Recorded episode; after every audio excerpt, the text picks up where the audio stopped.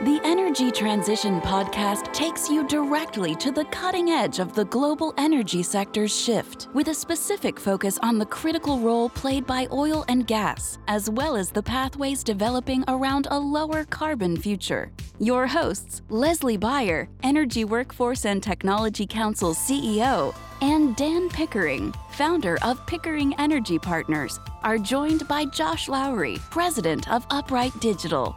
Each episode engages industry thought leaders in an exploration of market moving trends and topics, including new technologies, ESG, capital markets, inclusion and diversity, workforce innovation, regulatory influences, and the voice of the people. Join us as the Energy Transition Podcast looks at the state of the traditional energy and oil field service sectors emerging technologies, and the path ahead in a world of lower carbon energy development. Welcome to the Energy in Transition podcast. My name is Josh Lowry. We are coming to you live from the Flecha Azul podcast studio in Houston, Texas. I'm your host, Josh Lowry, as I believe I just said that. I'm, I'm off my mark a little bit, Dan. This is uh, it's been a while since we've been in the studio. In the studio, exactly. Uh, that voice you hear, the voice of an angel that you just heard, was the co-host extraordinaire, Mr. Dan Pickering. How are you, sir? I am well, thank you. Of Pickering Energy Partners. How is business going? Well, we've had a few things happen since we were in the studio. A little Russia action, uh, oil over 100, natural gas is seven. There is a lot going on. There is a lot going on.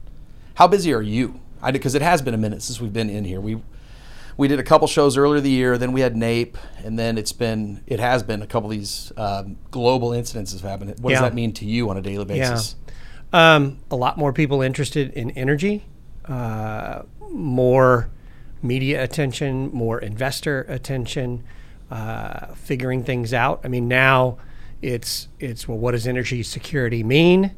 And it's also are we going into a recession and what's the economy doing? And so there's a lot of different pieces since you know the beginning of the year. And i think we had a cyclical tightness in the oil and gas business. It's now becoming more structural with energy security as something that's real important to people you know emerging from mm-hmm. the russia crisis. And so um, i think we've turned a two or three year cyclical upturn into a five or six year cyclical plus structural, and that's a big deal. Natural gas is, you know, going crazy because the globe needs more of it, and we're going to turn off Russia.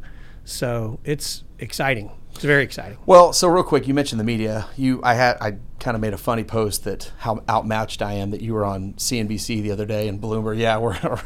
but so what? What is a way that people, when you're not globetrotting to CNBC and Bloomberg, Bloomberg, how can people get some of your notes or find out what you're saying on a daily, weekly basis. This is your free plug of the day, by the way. Yeah. So Twitter at Pickering Energy. That's okay. the most frequent communication I have with the world, if you will. Um, I write a monthly that's available to anybody that wants to sign up at pickeringenergypartners.com. And other than that, you need to be an institutional investor uh, to get everything else. So okay. Twitter and the monthly are okay. the right way to go. Well, if I sound a little jittery today, it's because I'm on my third espresso. Uh, it's been, I, I, didn't sleep last night. We got a golf cart over the weekend and we drove this thing around, and it's one of these 4x4 golf carts. It's amazing. I love it. But I took it into the depths of the woodlands, which is deeper than you might think, actually, to where we found every undisturbed, uh, you know, thing that makes you sneeze I found it yesterday. Wow. And I just, it locked me up in like five minutes. And I mean, I could barely get back to the house. So just make sure you're taking your Zyrtec. So if I'm jittery, I apologize. I, I didn't really sleep great. Three espressos. I mean, look, I'm already kind of hyper anyway, so this isn't that big a deal, but three is a little, a bit much for this early in the day. Yeah. On that note, let's just see if we can freak our guest out today. Good morning. Good morning. Yeah. Well, we're very fortunate to have with us today Robin Fielder. Robin's the EVP of Sustainability and Low Carbon Strategy for Talos Energy. And um, just to remind everyone, the purpose of the podcast, Energy and Transition, is to help educate people about what's happening in the world of energy, not just oil and gas, but but where oil and gas companies are going. And so, uh, Robin, you're a perfect guest for us because Talos is doing both. And so, if you don't mind, give us a little bit about you and a little bit about Talos. Yeah, sure. Thanks for hosting me. Welcome. So, as Dan said, Robin Fielder. I am a petroleum engineer by discipline, an Aggie engineer at that, here out of uh, Texas A&M University. We won't hold that against you. you. Probably caused a couple people to drive off the road there, but Perhaps. yeah.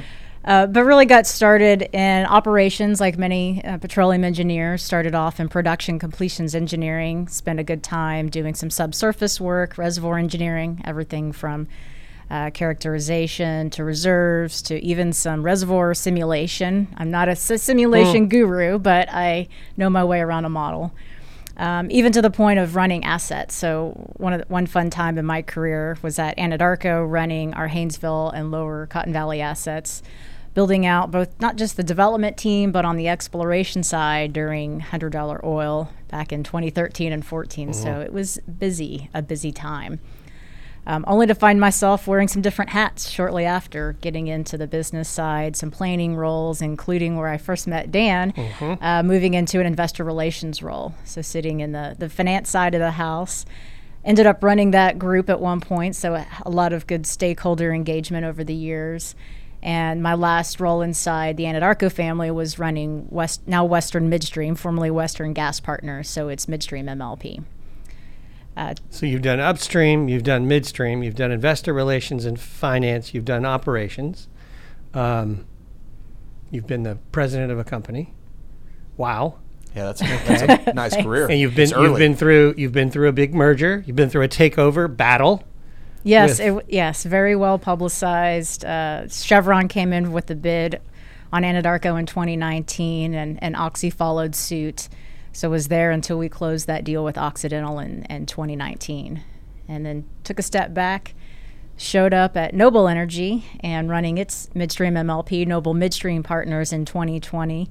Interesting time, as we all know what happened in, Yeah. in, in early 2020, and managed through the pandemic and another big mega, mega merger when Chevron came along. So to Chevron's purchase been following you. That's right. That's the rumor, you know. They everywhere I go, that's where they show up. uh, yeah, so we uh, took uh, finalized that deal, took the MLP private last spring, uh, and that afforded me another chance to kind of take a step back and say what's next. And uh, much like this, I started listening to a lot of podcasts on energy transition, attending some conferences, trying to really find, you know, where does my experiences and skill sets follow into this this new space, this mm-hmm. evolving energy space, and that's where I kind of kept coming back to carbon capture and sequestration. Bumped into the Talos gang at a conference, and th- they were building out a portfolio very quickly, I might add. And so, you know, being a part of a very fast paced team and getting into the space were both of interest. And that's how I ended up at Talos. wow. And I have a, just a quick question. You, Sure. you mentioned that you listened to a bunch of podcasts on this particular subject. One of our earlier podcast questions was where do where does somebody turn for information? And really, what I found was there's not a ton of places that you can go to. Did you find the same thing, or were there are there were there books or podcasts or YouTube or whatever that you found that were good places to go learn? There's a handful Yeah. of various energy transition ones. Um, but then again, it, a lot of it was just getting out there, going, attending some of these conferences, and and being open and willing to learn. It was, it was kind of self education. Yeah. There were a lot of other things outside of CCS that we're getting to learn about the hydrogen markets, how those are emerging, even geothermal. How does that mm-hmm. have its place? Wind.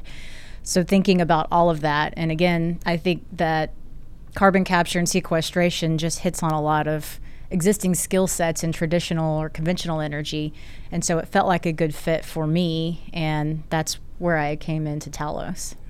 and and it's interesting as a petroleum engineer you were looking at energy transition did did that feel to you d- did the further reaches of the energy transition the the stuff that's not necessarily in the wheelhouse of a petroleum engineer did that feel super far away or did that feel achievable for a uh, industry person It feels a little further away. Um, when I think back, kind of just through my career path and, and all the things we've conquered, I started off, we were working some unconventional reservoirs, but in the vertical world, we hadn't yet drilled all the horizontals or gone into shale oil. I still remember um, a former boss once saying, Man, if, if crude ever got to $40, we could get it out of shale and this could be a thing.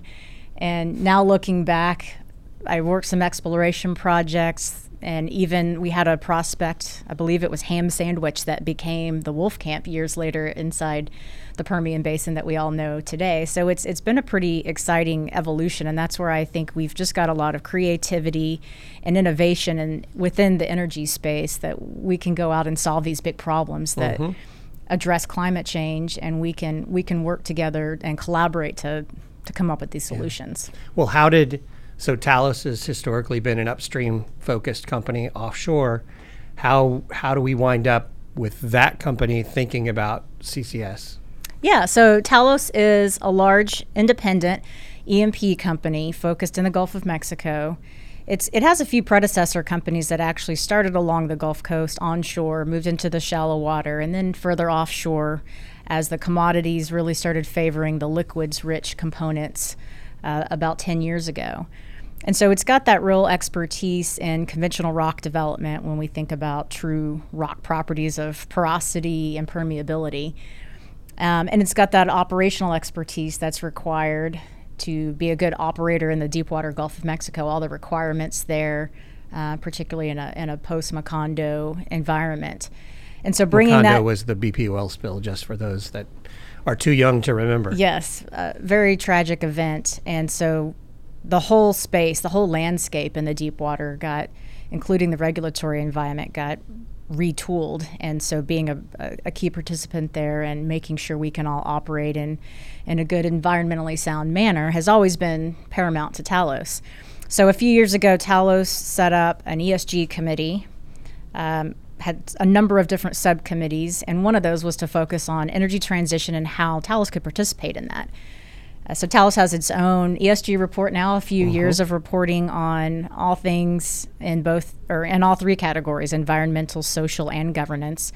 Uh, we've got our own greenhouse gas intensity reduction targets, and we've even stretched those. So we're very proud of those efforts and and, and all things in what, how we're participating in the community.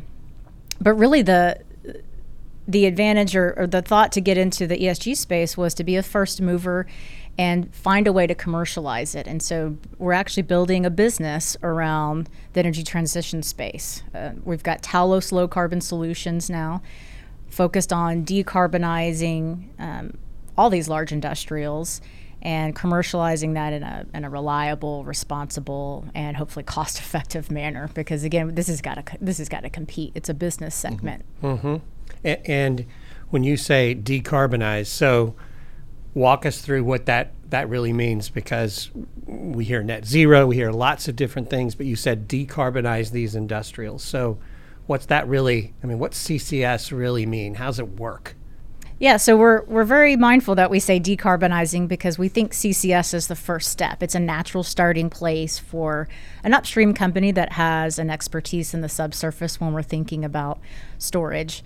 So carbon capture and sequestration, there's really three components to that. There's the capture piece, which starts with these industrial emission sources, some sometimes called point sources uh, versus direct air capture. This is you're going to some industrial emissions. We've got a lot of those centers when you look along Like a chemical facility, the different industrial hubs. That's right, all along the Gulf Coast. It could be, like you said, a refiner, petrochemical, steel, lots of power generation, and even some of these uh, newer LNG facilities that are that are coming online. They will have associated CO2 and other emissions. So, carbon capture and sequestration, the first component of that is to capture those CO2 emissions. So, we have some existing technologies today that we've used in traditional oil and gas. Um, We, amine, we the industry or you Talos? uh, we the industry. Okay. So, we can use amine systems with some sorbents and solvents and such that we've used for, for decades to clean up the gas, if you will, to pull the sulfur or CO2 out of it. So this would be stuff coming out of the smokestack. Right. We can use that to clean it up and um, get it to a more pure stream ready for gathering and then injection. But the, the cost of that is still very high. So it depends on how pure and how clean that stream is. So if you've got a very dilute stream that's only a, um, a small percentage is CO2 and it's got a lot of dirty particulates in it, the costs go up. So the, the cost and the concentration are, are directly related. And Robin, is that the cost to you, Talos, or the cost to the customer? Are they delivering you dirty fuel or dirty stream or a clean stream? Clean We're CO2 trying, that's a great question. We're trying to be a little bit bespoke there. In many cases, these large industrials, they've got their facility, they're running on tight margins, they're focused on plant turnarounds. So they really want to control when they go and do this capture and install this new equipment on their existing facilities. And so, in many cases, they're already doing some of these feed studies and they have intentions of going and adding this capture equipment on their own. And so, they will be delivering us, in many cases, a, a more pure CO2 stream that then we can gather, which is, or transport, which is the next value chain com- component, and then sequester, which is a combination of drilling an injection well, obviously doing the injection into these large saline aquifers, and then the monitoring piece, which is key for everyone to achieve credits, which I'm sure we'll touch on. Mm. hmm So, three pieces the capture, Capture, transport, transport. and sequester. And so you're saying the companies do, the, the, your customers do some of the capture in many cases. So are you guys involved in the other two, the transport and the sequester? Yes, that's been our focus as a as a subsurface company. Uh, we've been out and getting the leases that are that are going to be the storage sites. So that's the pore space, if you will. You go out and lease the surface, which owns the pore space. So we're on that far end of the value chain at the sequestration side. Certainly, as an oil and gas company, we can play in the infrastructure piece and facilities, but in many cases, we've partnered with existing midstream companies that already have a strategic footprint in the area, so we can leverage that pipe. Um, but yeah, back on the on the customer piece, in some cases, uh, they may say, "Hey, we we would like to have a low carbon intensive product that we can market." So if you can go and capture the equipment, again, if it's fairly concentrated and clean already, we can do that for a reasonable cost. So you might own the equipment as we well. We might own it as well. Okay. And, and and so we've got industrials, we've got midstream, and then we've got uh, the sequestration piece. And maybe talk a little bit about the sequestration, if you don't mind, because so this is not this is putting it into the ground. So pretend we know nothing. Help us with uh, what happens when that CO two stream comes into your hands or gets into that pipeline and heads for your facility. Great. So let's talk a little bit about the, the pore space itself. So we're seeking these large saline or saltwater aquifers. So tremendous rock properties. Uh, we're looking for reservoirs that are basically dry holes, if you, if you will. So instead of looking for where we've got hydrocarbons, we're looking for these nice porous, permeable columns of rock that we can inject into. So sequestration is is is pretty straightforward. It's drilling an injection well. How, Pressure. how deep would this be? I mean, is it In many cases, it's it's about a mile deep. We're talking several thousand feet to Mm-hmm. upwards of ten thousand feet in some cases. Uh, we've got tremendous pore space all along the U.S. Gulf Coast. So there's there's no absence of pore space, but it's finding that pore space that's close to the emission sources to to keep our transport costs down. So you're talking about drilling a well, injecting at a at a high pressure. We want to push the CO2 into a supercritical phase. what's uh, that mean? So it means it's it's not quite liquid or gas, but it, it helps us with our injection rate so we can put more away, put more into the formation Faster. itself Yeah. faster. So you can push more down a single well bore or a single injection well. And so we're looking to get it up to that pressure.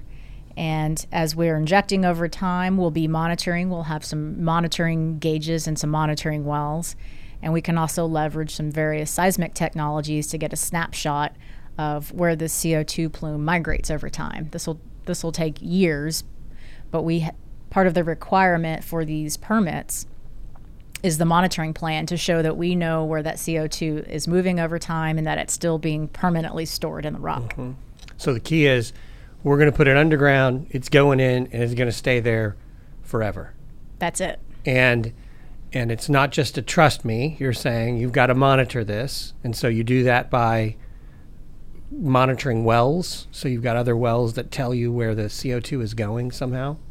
That's right. So for for each injector well, we could have one or two monitoring wells depending on the scale of of the reservoir we're injecting into. And we can have in zone monitoring, we can have pressure and temperature gauges above zone. And then again, using that other aspect of some seismic technology to help us get a an image of where the CO2 migrates over time so we can we can verify and really certify back to our customer that their CO2 is still permanently removed. And that will allow them to go file for both their IRS tax credit, which um, a lot of them require because the capture can be quite expensive, so they need to offset those capture costs. But also, if they want to play in the voluntary carbon markets of sell, selling and monetizing these offsets, so carbon offsets, they'll need to, to verify that that CO2 has actually been removed. And so that'll be part of our, our service offering. Is there a negative of putting it down there, putting it uh, in these t- in storage Reservoirs. yeah. reservoirs? I mean, o- over time. I wouldn't say a negative, but at some point there may be some more utilization of the CO2. So there, there's already some components and things that are made today where CO2 is actually a feedstock. Mm-hmm.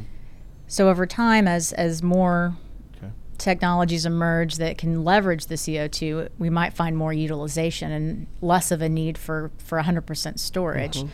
That said, we've got, again, tremendous storage capacity along the U.S. Gulf Coast and a lot of existing emissions before we even add any future developments and, and new technologies. So it's, it's very important that we have all these components. Yeah. So the irony might be 50 years from now, we may want all this CO2 for some input somewhere. We may. Seems seems unlikely if we're trying to get to, to net zero that, that we'll need it back. But um, I guess you could just turn around and produce produce the CO two, or is it going to be store? Is it get down there and turn into cement or something? Part of it may mi- you know might, may migrate out into the formation and certainly could we could see some mineralization inside the reservoir. Is there ability to, to pull some back out? Perhaps uh, will we be more developed on direct air capture or other sources to capture the co2 probably as well. So I, I think it's going to be in all of the above. Yeah. to your point where there's there's a a lot of CO2 emissions today and that number is probably only growing with more countries developing. So we're going to need all of the above Yeah. to tackle It's interesting. a one and We're a going half to let degree Josh's scenario. successor and my successor and your successor figure. Which they will. Yeah, they'll- They'll figure out Which some cool new out. Utilization they'll figure it techniques and Robin, let's go back to the customer for a second. So you mentioned something, you used the word voluntary.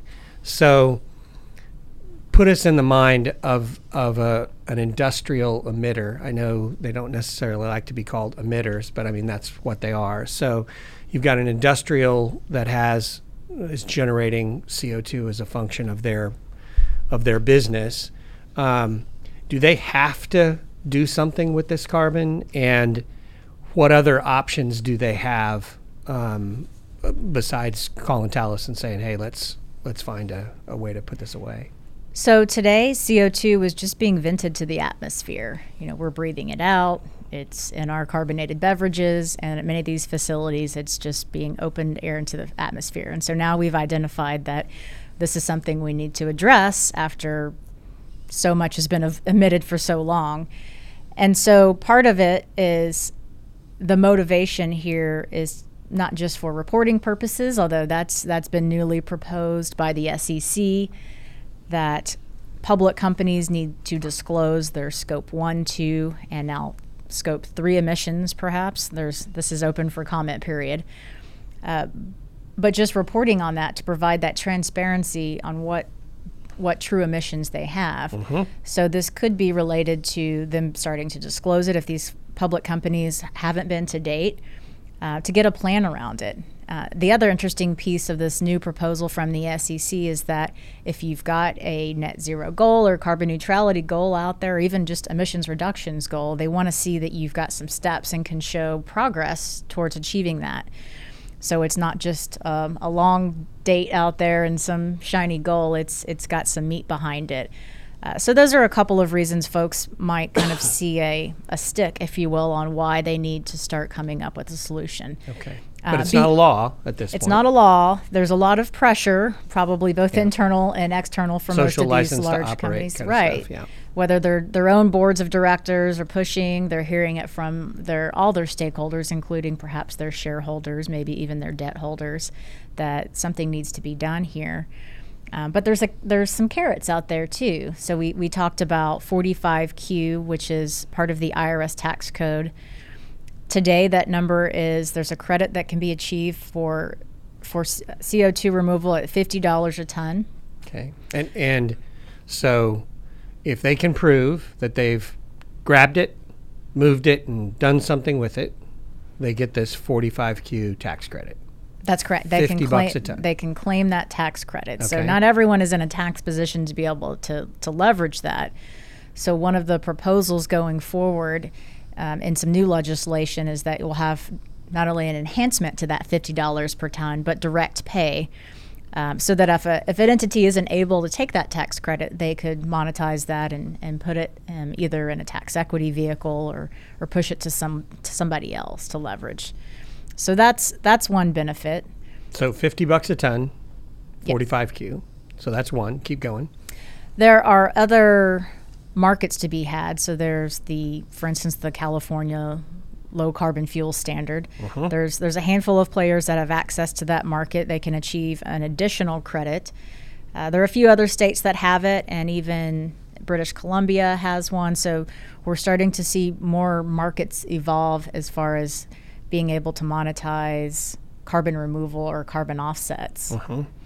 So there's, there's on top of ability the to, to, to stack these credits and get more more value, or at least help cover the the cost to capture.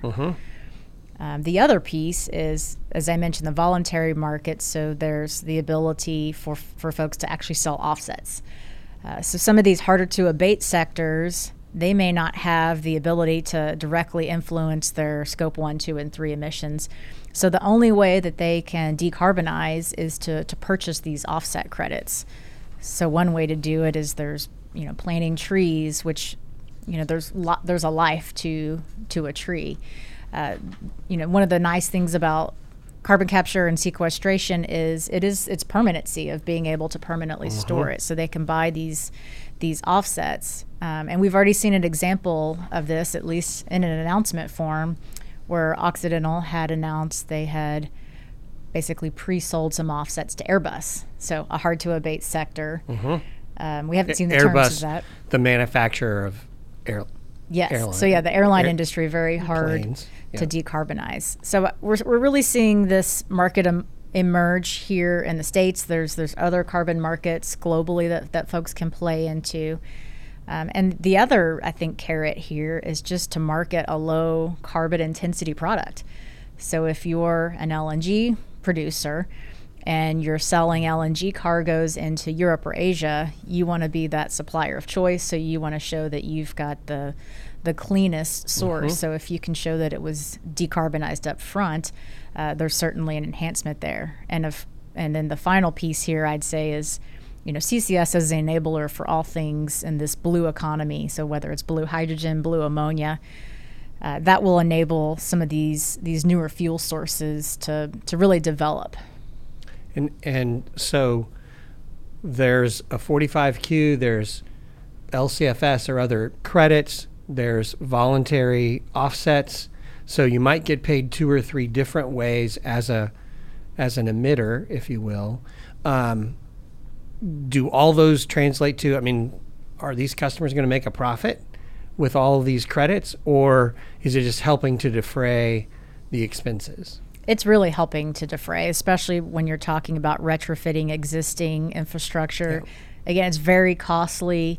What, what's very costly? I mean, five million dollars or five hundred million or fifty or um, somewhere in, in between, depending on how dilute or concentrated that is. I mean, these large scale full CCS projects, if you're if you're doing even just the transportation and injection side, these projects could be hundreds of millions of dollars and up, depending on the scale. okay, So there's there's not a lot counting of the equipment that the customers put yeah, on top place. of the capture equipment. So that's, you know, I mentioned all these incentives. The other one is um, government funding. So we've seen some incentives out there. Uh, there's the DOE programs. There's the programs loans, the loans programs office, uh, where folks can apply for some of this Department of Energy money to go fund some of their projects. Um, there's even to, um, to help with the borrowing side. So there, there's different incentives that we've got in the U.S. and there's a few other governments around the world that have some of these incentives too to try to help help really jumpstart uh, our ability to tackle the climate change and to get some of these energy transition technologies off the ground. Mm-hmm. So at this point, at this point, it even with the credits, it costs something for an emitter to wind up offsetting their carbon. Usually, so Yeah. you kind of think of it as the the cost of doing business is going up. It's Yeah. it's really an operating cost going forward, but it's also an opportunity again to to show that uh, they can decarbonize their existing assets, and then perhaps depending on what the company is doing, what line of business they're in, creating some of these blue products for the future that hopefully have some stronger purchase power. Sure. We we've talked about carrots.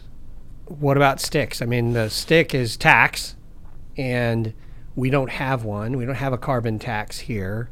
Do you think we will? Do we think we should? I think it's so highly politicized that it's hard to imagine us having one here in the U.S. There, you know, just to the north in Canada, they have a pretty aggressive carbon tax that that steps up annually, I believe. So it's we we've certainly seen it in our nearby neighbors. Mm-hmm. But I, I just think we will have a much harder time getting that kind of legislation passed. I mean, we've got bipartisan support on enhancing the incentives, and yet we've we've still seen that lag behind. Uh, granted, there are lots of things going on in the world right now Sure. that, that need other attention. Um, I still think it's on the agenda. I'm not sure when it'll take place, but we we need to see some more of the carrot, and even on the regulatory side, to get things approved. When you say it it lags behind, you mean the industry lags behind in its desire to, to do this? Or what, what lags behind? The new legislation to enhance the the existing IRS tax code to allow for direct pay. We're really waiting. It, it was part of the Build Back Better proposal mm-hmm. that failed to make it through. We saw several, both on the on the Democrat and Republican side, proposals come out of Senate and House members. So we've got bipartisan support that this will help incentivize decarbonization of the industrial sector. It's just a matter of timing. When will that get reintroduced? It's a midterm election, so there's there's a lot of forces out mm-hmm. there kind of working against it. But I do think that everyone is supportive of the concept and realize that that we're going to need all kinds of solutions if if we really want to achieve these long-term climate mm-hmm. goals. Mm-hmm. Let's talk about what you guys at Talos are doing. So you've got four projects. So talk to us about why four, why not one? You know, why and and what's unique about the projects that that made you guys excited about doing them? Sure, we're taking a portfolio approach. So that's that's the reason of why many and not just one. Our, our first one was with the state of Texas. There was there was an RFP last spring for the first of a kind, the first and only still to date, um, offshore lease for CCS. So it's offshore Jefferson County, Texas, starting right at the beach into the state waters.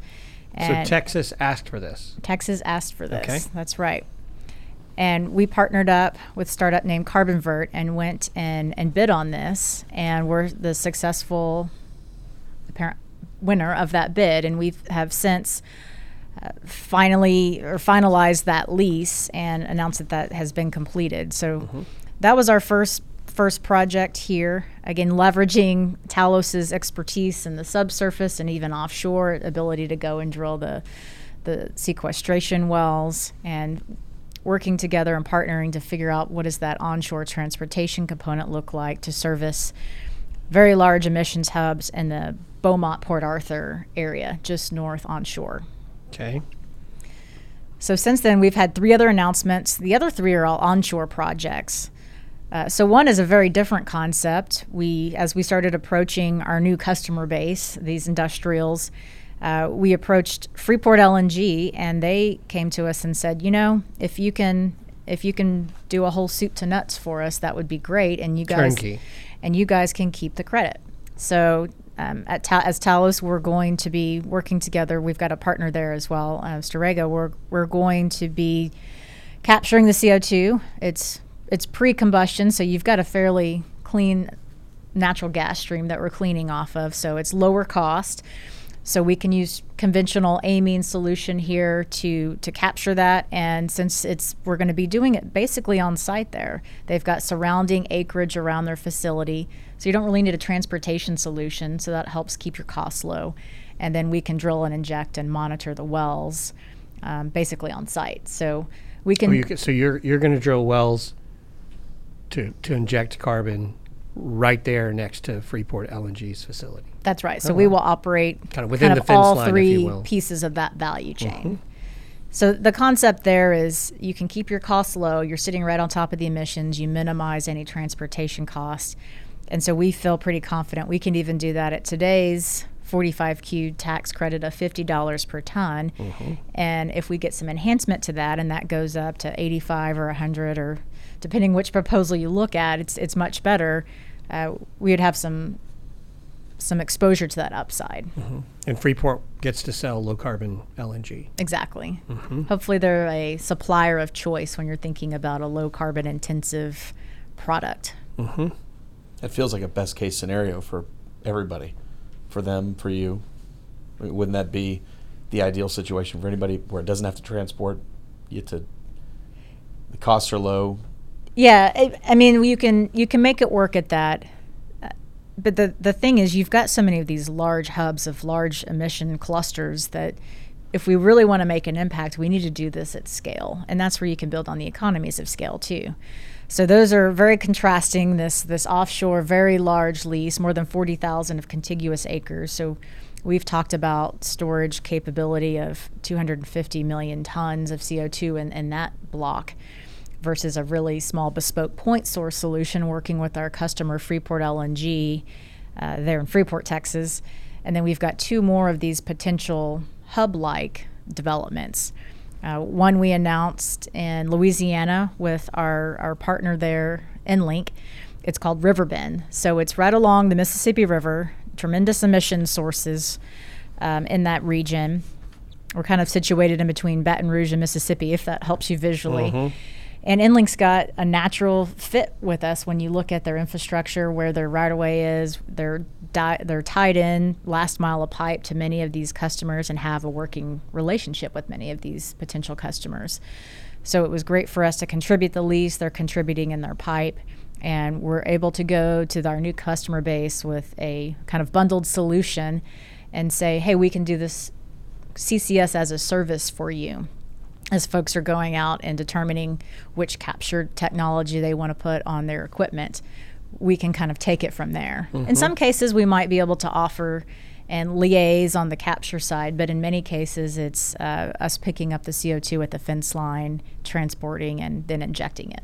So EnLink, EnLink, which has traditionally moved hydrocarbon products, they're now going to move carbon for a dollars per ton type of fee. So it's the same. It's the same business model, just a different stream that they're they're managing. That's right, and we'll we'll combine that with the injection f- piece as well. Our thought is we, we go in together and can offer a, a bundled fee, mm-hmm. so you've got the injection and the transport combined. Right. So again, trying to be a low cost offering to the mm-hmm. customer base, recognizing they have a high cost to capture the, the CO2 in the first place. So we want to be competitive there and create something that, that really works for everyone. Yeah. Robin, you mentioned just just to try and scale this a little bit, your your big offshore project, forty thousand acres. You mentioned uh, capacity to store two hundred and fifty million tons.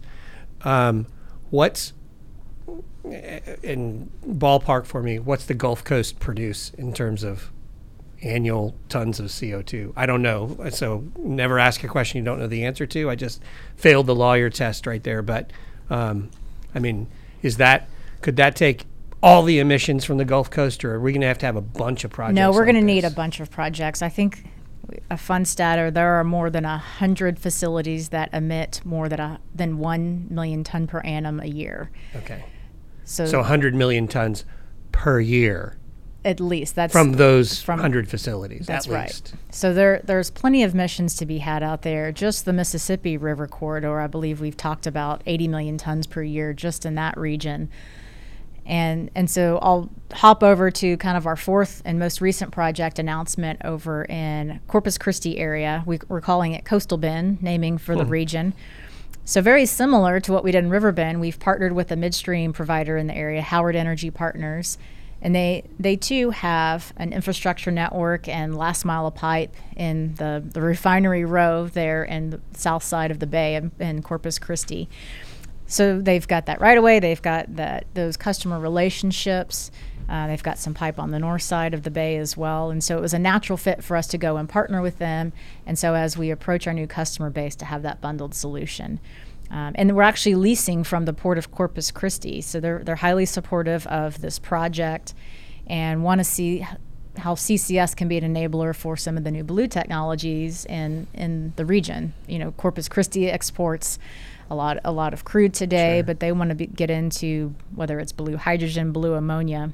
So they want folks coming there, building new manufacturing facilities, if you will, processes, and the fact that they can do it with a low CO2 should attract them to Corpus versus somewhere else. Exactly. So if there's a CCS solution in the region, that will enable some of those new investments. And so that's that's part of the concept. We'll start at a demonstration scale and hopefully scale it from there. And that's where um, a lot of the growth really comes from in the economies of scale of once you've got that backbone infrastructure, you've got a few injectors, injection sites, then it's all those incremental emissions that come in that that can really make the projects not just economic but give them some longevity.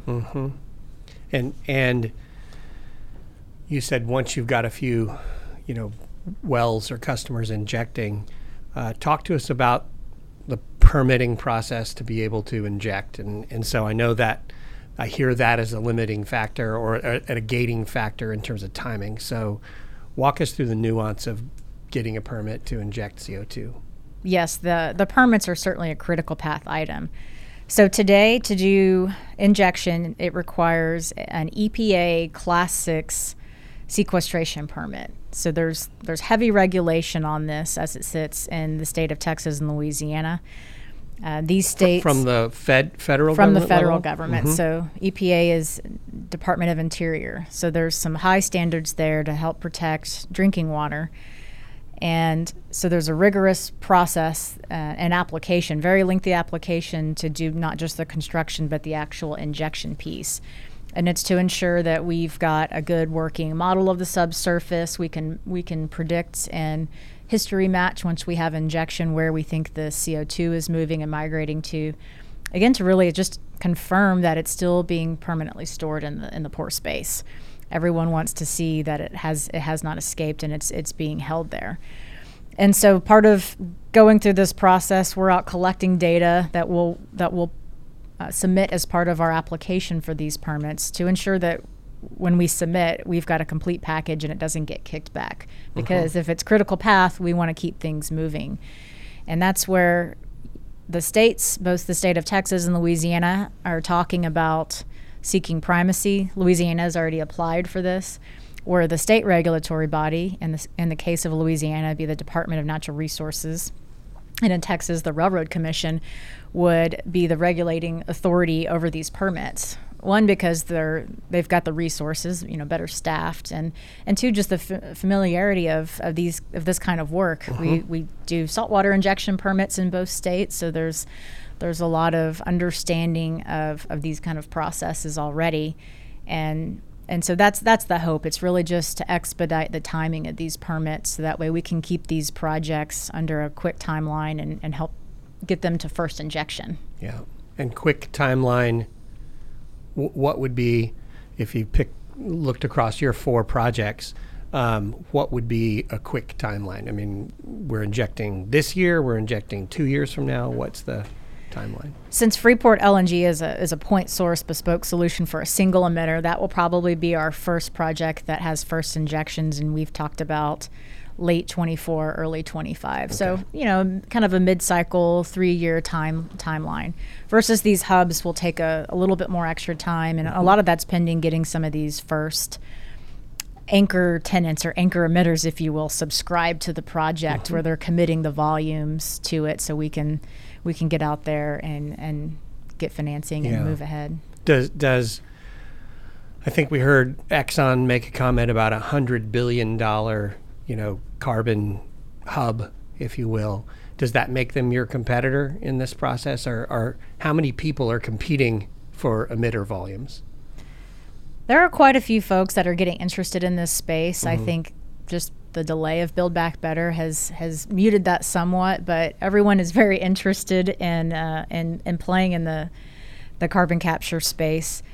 Uh, they could certainly be um, both a partner or or a competitor, as with many of these, and that's where we're kind of trying to find these strategic partnerships all along the way we're like where we've partnered with both Enlink and Howard. If you've got somebody who's got a, a key component of the value chain, and perhaps even some of the large emitters, if if they want to partner with us. Um, some of these large emitters already kind of play in, in the different gas spaces, if you will. So they uh, they may really want to learn. And so there's there's a lot of folks that want to play it in different ways. Some are more interested in the capture side, some are more interested in the downhole side, and some want to do all everything along that value chain. And so it's it's really trying to figure out who's playing where and where can you create that low cost option because there's lots of pore space, there's lots of emissions. Um, but it's not all created equal. If, if you can keep those close to each other and minimize the transport costs, I think you have a higher likelihood of of a real viable project where you can offer a, a competitive rate How to is, a uh, customer. how does Talos run into an Enlink or a, a Howard? Are they looking for you? Or are you looking for them? Is it does it? Are you guys looking for each other? I mean, how does how does that partnership happen? A, little bit of both. Yeah. I mean, when you're thinking about the port of Corpus Christi, you know, we're going and talking with them. Howard's So you very knew where now. you wanted to go then. we knew where we wanted to go. We knew we know where the emi- the emission hubs are, where the clusters Mm-hmm. of emissions well, if you will. The pore space is somewhat everywhere when we think about all along the U.S. Gulf Coast. So it's it's trying to to find who has a good footprint, or who has you know maybe anchor emissions in these regions Mm-hmm. and are natural fits.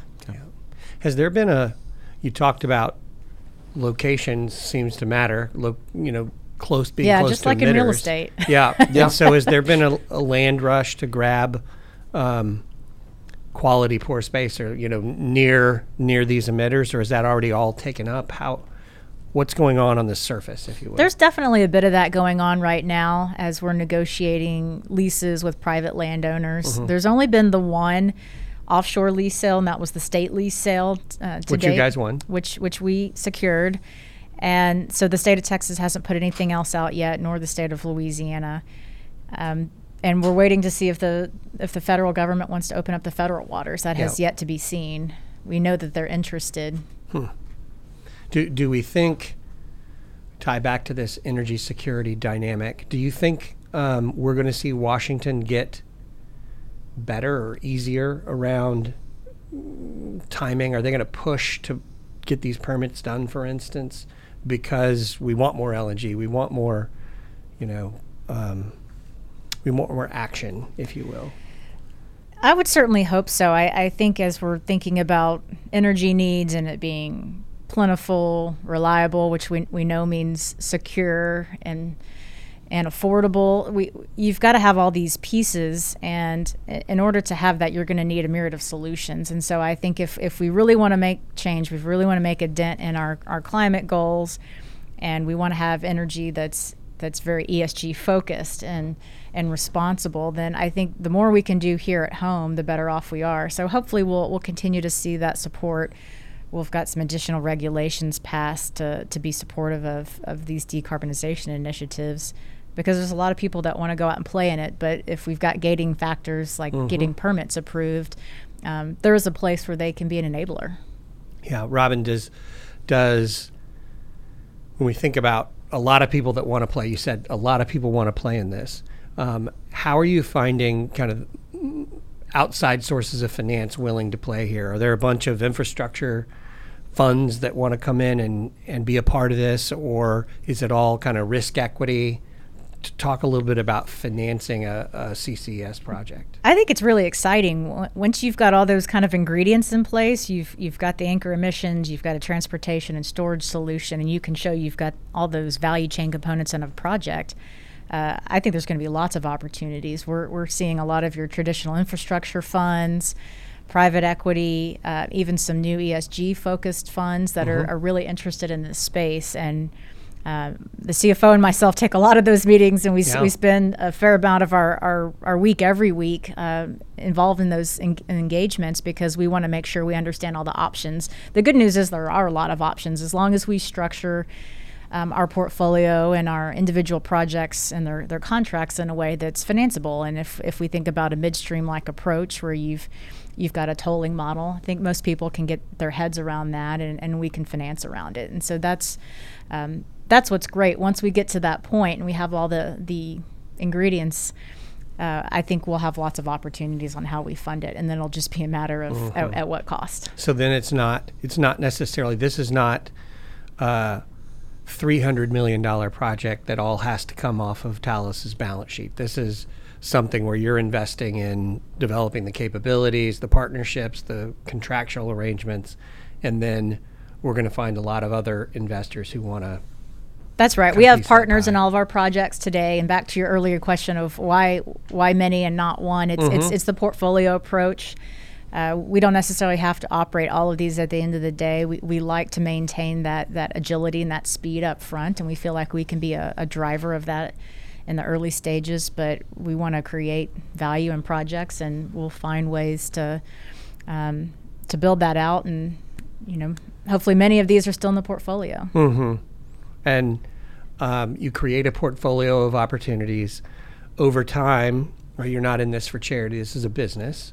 Um, do you see this as being a as big a business as Talos is today? I mean, can it be sister companies, or are you always going to be the the little brother, little sister kind of business? Well, we recognize we're not the, the generator of cash flows today, uh, but we, we have bold ambitions, and yes, we do think we could grow this side of the house to be to be as big as the oil and gas side, just because of the tremendous need out there, and, and our ability to get out there very quickly and execute on large scale projects. So, and and the value ascribed to this, uh, we've we've seen some interesting multiples out on the, the few names that are that are public and getting into the CCS space, and so we're we're excited about it.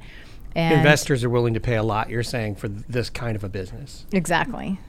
That would be consistent with all the, the hype around uh, energy transition. So there's sure. hype, but I, I think there's something behind it too. It's Yeah. it's about that contract portfolio, and if you if you can get it set up right, Mm-hmm. uh, there's some longevity to them, and so f- so folks can can easily understand it. So these could be 20 year contracts or 10 year contracts. yes, Or, yeah, long term. Hmm. You can kind of think it like uh, like LNG offtake. yeah. Yeah.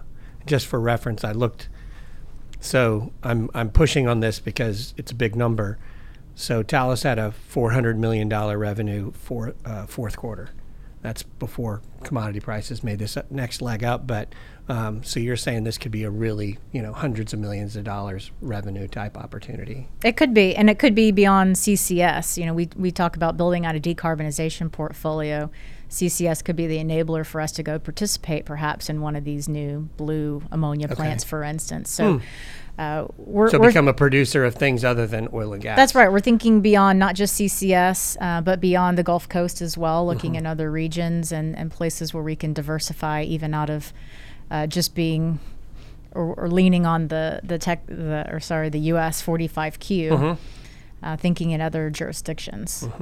Well, the partnership aspect of what you're doing kind of keeps the collective brain power, if you will, open to those types That's of That's right. And we recognize we're all still learning. So Right. leveraging from others lessons learned and best practices That's as some of these projects are started up around the globe, that's that's key. That's really key. Yeah. Josh, I'm about to I'm about to shift from CCS to sustainability unless you've got any other carbon capture question. I don't. I, I, I really, Dan, as I looked through your notes getting ready for this, um, and then I realized how you two had met earlier years ago when you were in IR. Does this feel like how he used to treat the the IR calls? you you had the the calls that were supposed to happen, and then well, that's a really interesting point. Let's go four levels deeper than this. Does this take you back to the old days? I'll say this is how they usually go. Yes, yes. they're just- not they're not all as, as smart as Dan who can ask the really sophisticated questions. Um, um, but many are, and so yes, it, it feels quite familiar. Okay, good. And and do you find investors are now asking a lot of questions about this part of Absolutely. Talos' I- business? Fifty percent to seventy-five percent of our IR meetings are focused on kind of this energy transition space Yeah. and what we're doing here. I think a lot of it is still educational. It's new, and people want to understand um, how we think about it and and how they should play in it as well. Right. So there, there's the education piece for sure. Um, but it's exciting. It's it's potentially a E- new Even high with growth the business. increase in the traditional oil prices, oil and gas prices, they're still asking. it's both too. If you know, if we can, if we can see some of that multiple enhancement in the Talos stock, it hopefully enable some additional currency for Talos to go and continue to, to grow through acquisition. That's mm-hmm. that's been part of Talos's growth platform to be the second owner of offshore assets and and leverage existing infrastructure. So we kind of complement each other with the two business lines today. If if, if we continue to be successful on the the low carbon solution side. I was gonna. What you were saying makes sense. Investors are very curious. I mean, is there tension? Does it create tension within the company where, where I'm sure the oil and gas people, right? Your your team are saying, we're minting money, we're throwing off all this cash, and all people want to talk about is these projects that don't start until 2024. I think there's excitement around around the company. Everyone's excited about what we're doing. Not everyone's in the weeds on the day to day on on what that is, but and then my team has to respect the other side as well. Again, knowing You bet. who's generating the cash You bet. flow and and and running the day to day. Well, anybody who's been through the last, I mean, pick your number. You can pick one, three, seven, ten year. The roller coaster. Correct. you know that if they've if they've been through that roller coaster, they understand that what you're working on is only going to benefit them Yeah, in 2 we're- years. We're solving big problems and we're Right. evolving, and everyone loves to see that that we're evolving and being a progressive energy Mm-hmm. company. So sustainability is your other job title. Um, what's what does that mean for an upstream oil and gas producer?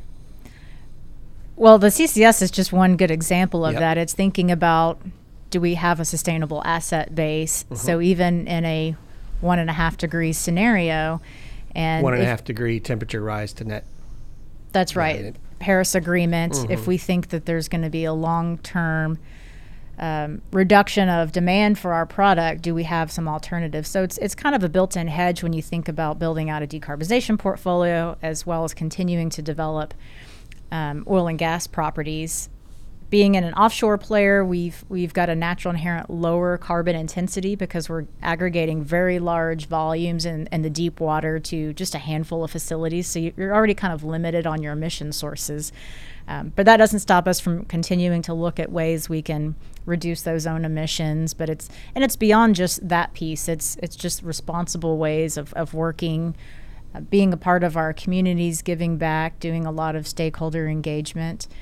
Um, especially now as we're moving into some of these new regions with CCS, we've we've spent a fair amount of time getting out and, and meeting with um, some of the local leadership, such as uh, all around the port of Corpus Christi, did a did a good outreach program there, um, and then even on, on the governance side, and, and do we do we marry some of these initiatives to executive compensation, for instance, and and showing you know that we put our money where our mouth is, and so all of these things are important. We've got that built into not just executive compensation, but our our annual bonuses, where it's not just HSC like most upstream companies have had. We've got emission red- reduction targets and um, even progress and milestones that we're doing within the CCS team as as part of our incentive. So it's it's great to see that we're all aligned, and that's where it comes back to both sides of the house supporting each other because we both have key contributors to those metrics that we're working toward each mm-hmm. year.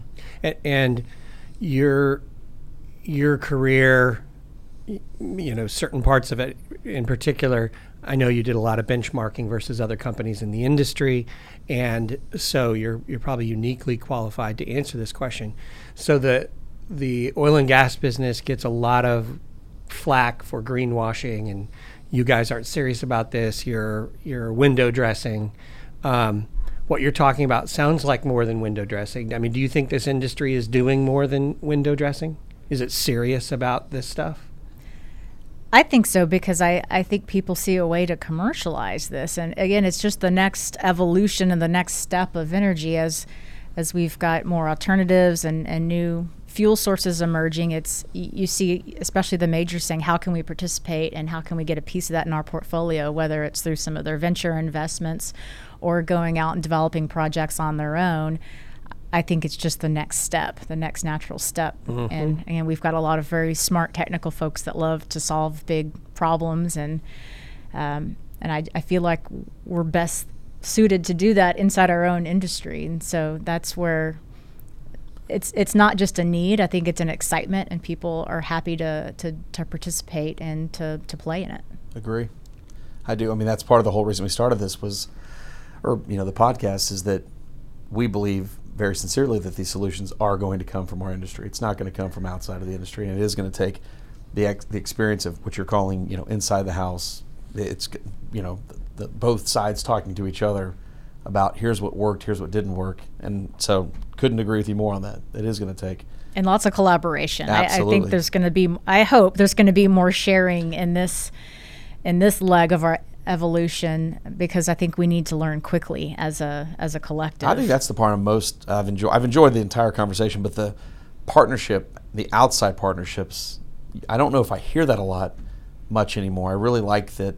Hey, we're reaching out. We like the these ideas. Let's go to these pros in this area and see what they've got. Yeah, and we've got some technical alliances too. We've we've announced TechnipFMC, uh, helping us with some of our pre-feed work with uh, Core Lab. They're we're um, going to contribute some core to the CCS um, consortium there. So mm-hmm. trying to to learn together again to tackle these big problems. Well, Oilfield yeah. Services puts out lots of technology. Yeah, and they, they're proud of their role in this as well. I know that. Yeah. I'm. I've said before, I'm skeptical we can get to net zero by 2050 unless we do a lot of this stuff. Right? It has to be. It has to be fast and efficient for sure. Uh, Robin, what else should we talk about before we go to the infamous lightning round? I think you did a pretty good job job of drilling me. Here, so. yeah, you did a great job. We covered a lot of ground today. Co- there's a lot. There's boom, a lot boom, to talk boom. about, but we I think we, we hit co- on a lot We of did it. cover a lot. Um, so before we do the lightning round, um, Josh asked me how people follow me, if you will. How do we follow what you're doing? What's the what's the best way to kind of keep track of what Talos is doing? Yeah, uh, talosenergy.com. We've okay. got uh, our investor page. We've got a sustainability portion too. If you're interested and want to go check out our, our past ESG reports, continuously adding to that and, and growing that each year as we enhance disclosures and, and just do do more about telling our story and how, yeah. how we're contributing. Do, do each of your projects, do you have a, I mean, is there a web page or a, a, a fact sheet or is there a way to track River Bend or Coastal Bend. Um, we don't have a separate page yet, but we do have kind of some individual one one sliders on okay. each of these in our most recent investor pack. So oh, on the website there. On the website, okay. so we'll continue to to update that as we develop these projects. Great. Great. Maybe get some cool logos for each too. Yeah, yeah. well, they, they all end in bend. Correct? Everybody likes their logo design. They yeah. So far, it, for Freeport LNG is just for them, but yeah, they're all bends: Bayou okay. Bend, River Bend, and Coastal Bend. Okay. Well, I'm sure the next the next time we have you on, there will be more bends in in the portfolio. So Josh and I are going to go back and forth. What we what we like to do is we like to finish with some fun, and so we put together this list of yes or nos or you know one word answers. So you don't get to this just to to help know you a little bit better. And so I failed miserably when I did this the first time. I, I not one answer I gave ever Stick was to a the one, one yes. word. Yes. Okay. So, so we'll you'll notice the from the first response. the first podcast, I asked Josh to answer it as well as our guest. Brutal. No, now he's in the Q and A session, out. You're so not he doesn't allowed have to that. Yes. Yep. so I I will start. Um, coffee or tea? Coffee. Cash or crypto? Cash. Mm. London or Paris? London. Soccer or baseball? Baseball. Uh, yes, today's a big day. Mm-hmm. Opener. Hamburgers or pizza? Ooh, that one's tough. Pizza. That's a tough one. Puppies or kittens? Puppies. Okay. Near and dear to our heart here in Houston, United Airlines or Southwest Airlines? Ugh, United. S&P 500 for the rest of 22. Bullish or bearish? Bullish. Ah. um, if you had to pick, wind or solar? Solar. Will there be a carbon tax in the United States by year end 24? No. Also near and dear to our heart in Houston, Rice or U of H? Rice. You're giving me the easy ones. Yeah, yeah, Or exactly. something. I'm trying to follow the rules. Um, Over under for uh, for first meaningful Gulf Coast CCUS injection 2025. Under. Okay. Okay. The reason the questions were ordered this way is because I wanted to ask this one, Yes. which is Shawshank Redemption or The Godfather? Shawshank. You know they're making a new Godfather. Um, Seriously? Yes, it's some. It's on Netflix. I, I'm going to screw this up. It's one of these streaming services is making like the prequel prequel. Oh, wow. Yeah, and it's going to be a series. Mm. So there you go. S- Not Shawshank. Very He got out. hard, very hard to. As um, long as we can binge original. watch it, right? Yeah. Oh man, Yeah, that's the worst. You're up till whatever time of night. Yes. Um, will the Houston Texans make the Super Bowl in the next decade? Ooh. Yes. Oh, Ah, you are wrong on that, If- but that's if- fine. if you would have said I'm it with optimist. conviction, yeah, if you would have I said it with conviction, I'd have felt better. Maybe if you say it, it'll happen. Robin Fielder, thank you so much for joining us. You're the EVP of Low Carbon Strategy and Sustainability at Talos Energy, and we really enjoyed having you. www.talosenergy.com. Thank you for being here. We'll have you back again in a couple years to give us an update on all the projects. Great. Thanks for hosting. Thank you. Thanks for coming.